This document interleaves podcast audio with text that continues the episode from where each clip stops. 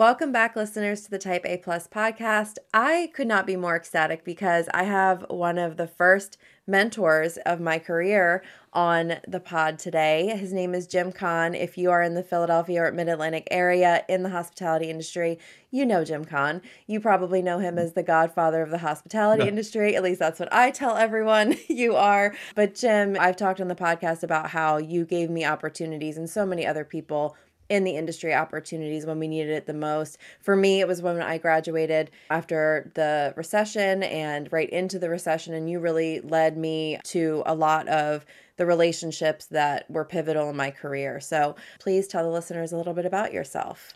Great, thanks, Beth. I loved getting to meet you and get to know you. I love to to help with others who are coming into the industry. I started on publication back in 1987, so most of the time I'm older than most everybody, and I was the kid at one time. And it's funny you mentioned the, the Godfather events. Uh, at one time, the mayor of Philadelphia, Mayor Ed Rendell, called me the second mayor of Philadelphia once and awarded me an award, which was so cool.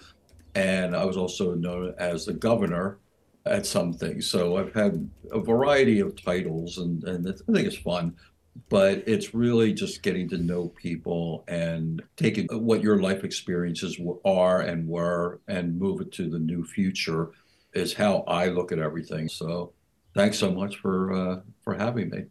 Oh, it's just a pleasure. And I I learned so much from you early on and we'll get into it obviously about the ways to go into specifically networking relationships. Mm. I saw a huge contrast when I would go to, for example, chamber events in my very early career years. By the way, folks, we're talking about when I first graduated from college. So I was in my early 20s, really didn't have a connection in events. But what Jim taught me was you have to go in thinking about not what that person can do for you, but truly what you can do for that person. Whether that's introducing them to someone or possibly hosting an event at their location or really just thinking about the relationship and not necessarily the transaction. From humble beginnings in 1987 to the governor and the mayor and the godfather. How did you get started? What came before the magazine? That, you know, it's a long story, and I'm going to try to condense as much as possible on this. I grew up in a family, I'm the only child, and my mother and father worked constantly, 24 7. They were trying to keep a business going as a printing and advertising business, but it was really only a few people. And my dad had clients going back to the radio station world. Uh, so I grew up either A, they were working, or B, they, we would have parties at our house and noticed that my dad had clients that he was working with constantly, year after year after year. And he was struggling with it because it might not have made the monies that he could have, but he enjoyed it. And he just kept building the relationships. And, and I looked at that as I kept moving forward. At the printing business, I worked in the dark room. So I would be in the camera room for two, three, four hours a day and my dad would be out selling. And then he would come in around four o'clock change from a suit and tie into an apron and start working in the printing plant. And i would at that time switch to a suit and go to a chamber mixer or go to something else. But then one time i had uh, gone over to a club in new jersey and uh, i had a couple women with me who were very nice and friendly and uh, met one of the flyers the stanley cup guys and B in Philadelphia was crazy about the Flyers in the, in the time period. We started to hang out. They kept inviting me back. You know, I never got an autograph, never wanted anything more. And next thing I know, I met uh, this guy, Rick MacLeish, and Dave Schultz, and Bernie Parent, all these guys, Bob Kelly. And then I met Ron Jaworski because he would hang out there, and Vince Papale. And then after probably four or five months of seeing these guys, I was asked by a friend to help with an opening of a nightclub called Fizz Nightclub at the Royce Hotel in Bucks County, which is now the Sheraton Bucks County. And they asked me, hey, can you bring the flyers? And I said, sure. You know, I mean, these guys were coming out with me. So now I show up with four or five of the guys. It's about two o'clock in the morning. We got a, did a photo, and I have a picture of Bob Kelly, Bill Barber, and Rick MacLeish and I didn't know what to do with it. they kept asking me, Hey, what's the next party? And I looked around and there was no resource of where to go, what to do, how to plan. There was a magazine called Focus Magazine that listed the hospitality industry once a year. And there was nothing that was correct in the publication. So I started a newsletter. So at that same breath, I had a friend who did incentive travel for Pepsi Coors Canada Dry Bottling. And she wanted me to go to the islands with her because she felt uncomfortable with all these male bottlers and herself running a program in Nassau. So I ended up going with her and I handled all the greeting and the aspects of the people coming up to me. I was the go to person. And so I liked that too. And then I looked at what I was doing with the idea of a, a newsletter and put together a 44 page publication, gave wow. away most everything in the magazine, but it was how to plan, where to plan, what to do. And then what I think really turned our publication was there was a honey baked ham company was pretty well known, and the general manager and I became very close friends. Unfortunately, passed away about a year ago, but we we would go to different events and we would take hams. They became the ham source, and we came up with an idea for a party, and we uh, invited all the Flyers, the uh, Eagles, quite a few of the sports celebs and we helped with the reopening of about a 600 passenger vessel. And we termed it the ham ball. Honey baked ham brought the ham, and I brought the ball, black tie. We had 600 people show up, and then the boat pulled back into dock, and another 400 people came on board. Wow. So we had close to a thousand people on the boat, and it was all complimentary. And we took that idea did a ham ball too. And then we took it to the Franklin Mint Museum. We did making of a mint ball. We took it to the New Jersey State Aquarium, which became Adventure Aquarium, and we called it the Fish and Chips Ball. We talked in our magazine about how to plan an event, how to throw an event, how to bring people together, and that was the full history of how we got started. That is an incredible story. There's so much that you said that I can see shapes you. First of all, the image of you and your dad like swapping duties and making sure that mm. you're building these relationships, I think is really amazing. And it shows like that's fearless at an early mm. age to be able to go out and go network. Were you always really good at relationships and talking to people or were you nervous when you started going to these networking things well it's, it's funny i grew up actually with a lot of babysitters because my folks worked so much so when i was real young most people were older that i was around and it wasn't really that I was too nervous. I would always gravitate towards someone and then I would try to introduce them around and then move on. When I started to sell, I was like 16, 17 years old, going to, to places I was seeing how I was treated by people who were in the industry of mostly the advertising world. And some people just saying, oh, he's the printer or he's the delivery guy. So I, I learned that how people treated people. And even when we started our magazine, I had my cousin who was a movie critic write our first couple issues. And that was probably my mistake, the word critic but he wrote and he was negative about Atlantic City and things like that. And it wasn't what I went to see in the magazine. So then I said, there will be no negative press in the magazine. We don't do a best of, worst of, because everyone is trying to be the best, that's for sure. Yeah. So, and, and in events and hospitality, one venue or hotel or location could be the best for one group and it might not be the best for another group. So I think it was really smart on your part because we have a wealth of phenomenal places to visit in this mid Atlantic area. One of the things in your bio that you submitted that really struck me was you said, I never wanted to be a big magazine. Wanted to focus regionally, be a partner, and be a go to resource. I am committed to working closely with advertisers and to be the glue to our readers. Yeah. And mm-hmm. can you talk about why you think that was a successful strategy long term? I, I, remember that there was a friend of mine, a planner, who had asked me to go with her to some site tours. And she didn't want to be the person that went up to the desk first. She wanted me to go up, and then she would come up and see how she was treated compared to myself being treated. we waited. She would say, Well, Jim, this is how they treated me. This is how they treated you. What do you think? And we bounce things off of each other. And I, I think how we try to structure the way that we want to be the glue and not just a big magazine. I want to have consistency. I don't want to have to keep going back. We have probably 20, 30 advertisers. We never signed a piece of paper. I was just talking to a couple of them last week and I said, You want to change the ad up? Because, well, what do you think? so we're the ones who really would try to get the message out because we spend most of our time with our readers.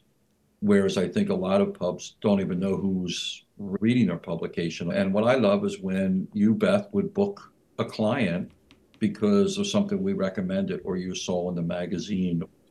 You know, that's the things that that really that I enjoy is to help out.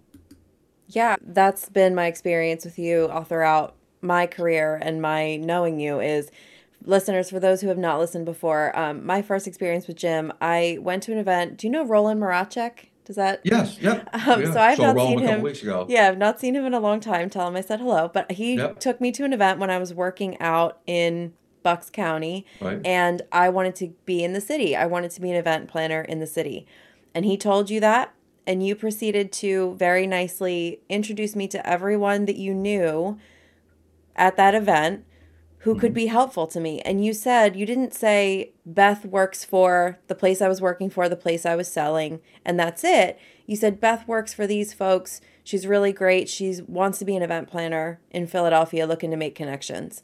So you were able to not only connect the dots for what I did then, but also what I wanted to do in the future and kind of mm-hmm. bring that whole person into a discussion. And I remember distinctly going to other events. I always pick on the chamber, so I'm sorry, chambers, but going to other ma- membership based networking events and having it feel so transactional, or to your point, like I wasn't welcome there or I was too young, people would just say, ah, she's just an event planner. She's just, she's a party planner. She's this, she's that. When I started to approach things differently and when I started to look at networking differently. A lot of people think mm-hmm. it's a return on an investment. It's a return on, well, I spent $30 on that event. I need to get at least, you know, $60 worth of business or whatever right. it is to make it worthwhile.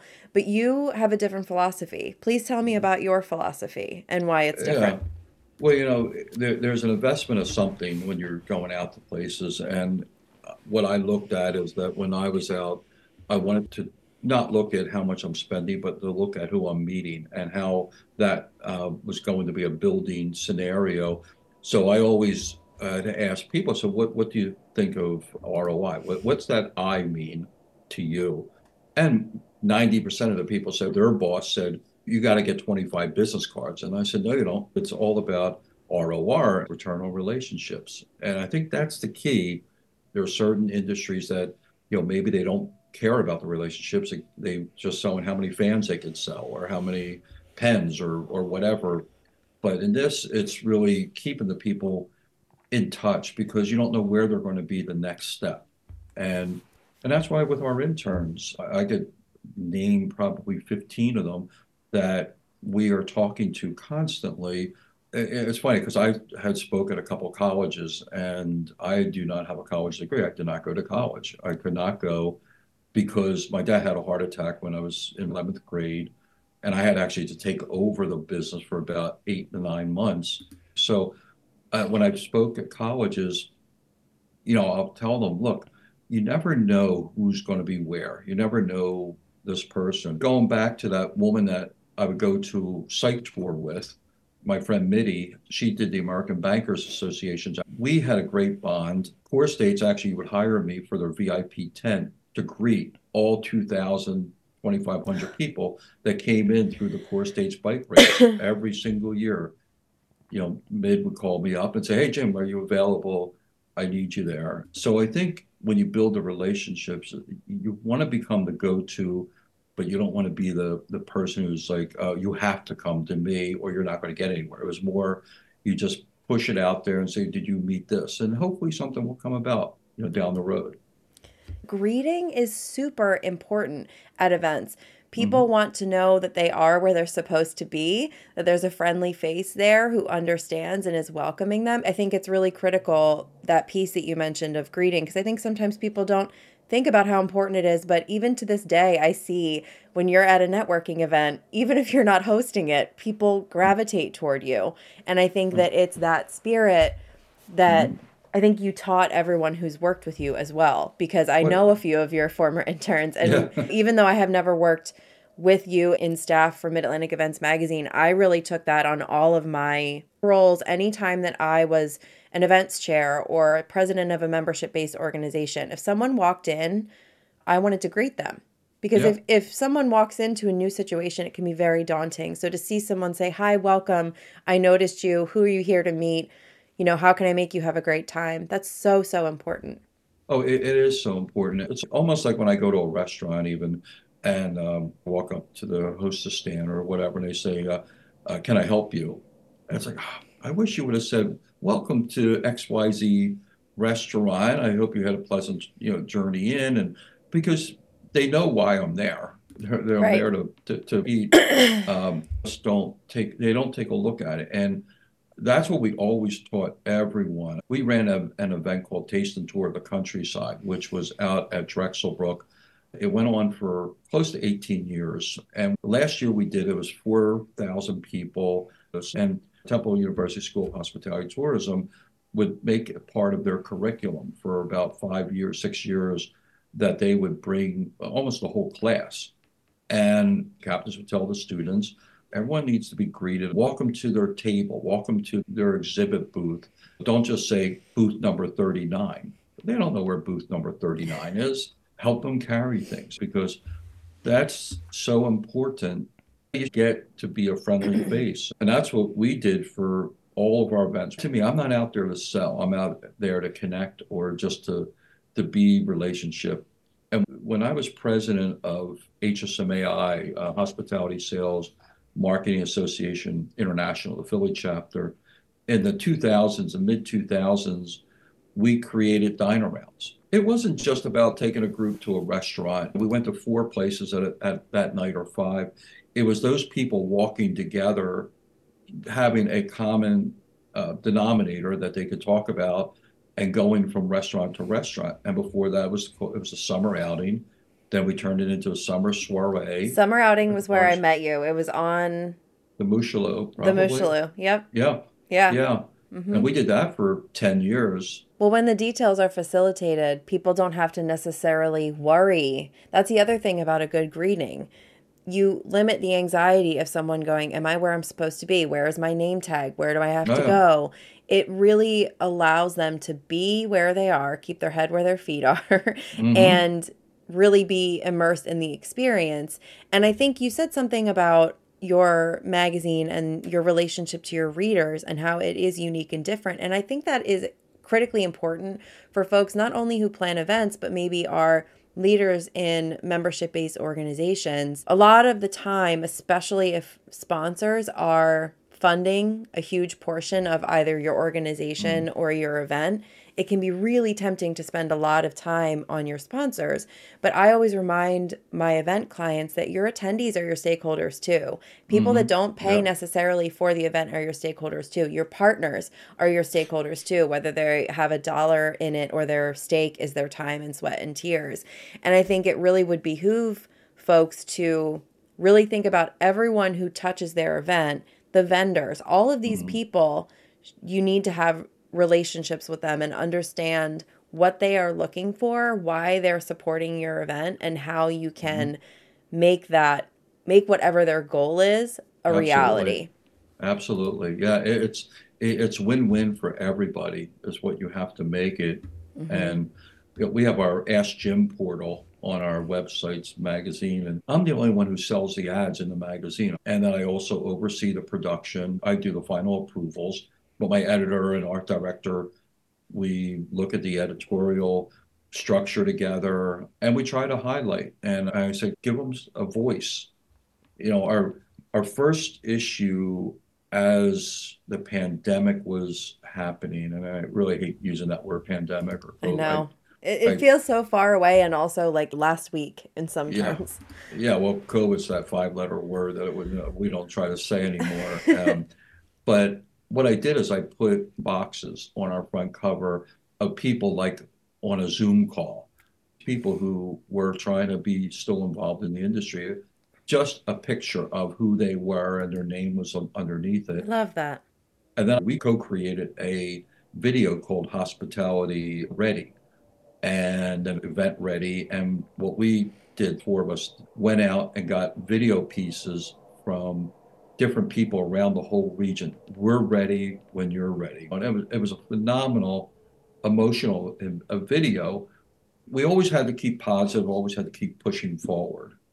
Yeah, and keep focusing on the people, right? At the end of the day, it's people that power all of these brands. So I love that you not only spotlit the venues, but the people behind it that are like, we are ready to see you again. Because Yeah. I think, especially for us in the hospitality industry, it was a rude awakening of we still need to connect. We knew that. It was mm-hmm. just how are we going to connect and for how long? One of the other things I wanted to talk to you about, you've mentioned a lot of events that you're going to or planning or part of. How do you, because I think a lot of people really admire the fact that you can just go to all of these events. I swear there has to be more than one of you. How do hmm. you, when you pick a networking event to go to, what are your tactics? What is the approach to find success in a networking event? I was averaging before 2020 probably about four events a week. I remember one time I did seven events in one night. So I always look at A, is it something that interests me, that would interest my readers, the people who are involved with the magazine, as the planners? Does it help a client of mine? If it's a hosted event by uh, one of our um, advertisers, I will prioritize that. And that's a return on your relationship with Yeah. them. I also want to point out your use of partnerships over the years. I mean, the ham ball is it's extremely ingenious and it's really meeting each of the partners where they are. What can you give? What can I give? And then making a mutually beneficial partnership that also benefits the 1000 to 1400 people that were Mhm. coming to your event. So I think partnerships is is part of your legacy as well, I would say. Yeah, I love those partnerships. And I think what happens is you don't go in looking at what's in it for you. It's what is it in for that you can bring to the table. And that's really how I always looked at it. Yes, and that listeners is how I was able to go from being laid off to having my first two clients in 2 months because I the first thing that I did after crying for a few days was calling people and emailing people in my network, just getting appointments with them, letting them know what I was going to be doing now, talking to them about how our partnership might change or things that I might be able to do for them that I wouldn't before, and ways that I could still keep them connected to the previous employer to further their goals and aspirations.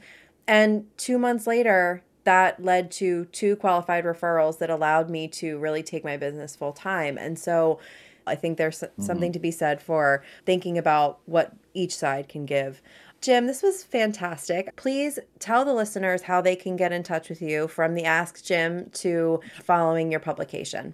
Sure. Our magazine's website is www.eventsmagazine.com. And if you're in the planning world or a part of it, if you're an admin or executive secretary that might do some things once in a while, or if you're someone who, who plans meetings and conferences all the time, it's for both levels. If you want to reach out, my email is jimeventsmagazine.com. And I, I'm connected all the time. It, it's something that, um, you know, we, we, we try to pride ourselves because we see other ones not doing it. So we really try to help out. And our phone number is 215 947 8600 uh, if you need to call us. So we all different ways to get in touch with us. This is gold, everyone listening. This contact mm-hmm. information is gold because Jim really is one of a kind. And I I can't thank you that. enough for everything Oh. that you've taught me. And on behalf of everyone you've ever brought up into the fold, thank you so much for everything that you do. Oh, thanks, Beth. And, and you're doing an awesome job in just progressing everything. Thank you so much. And thank you, Type A Plus listeners. I will be back in two weeks with a new episode. Take care.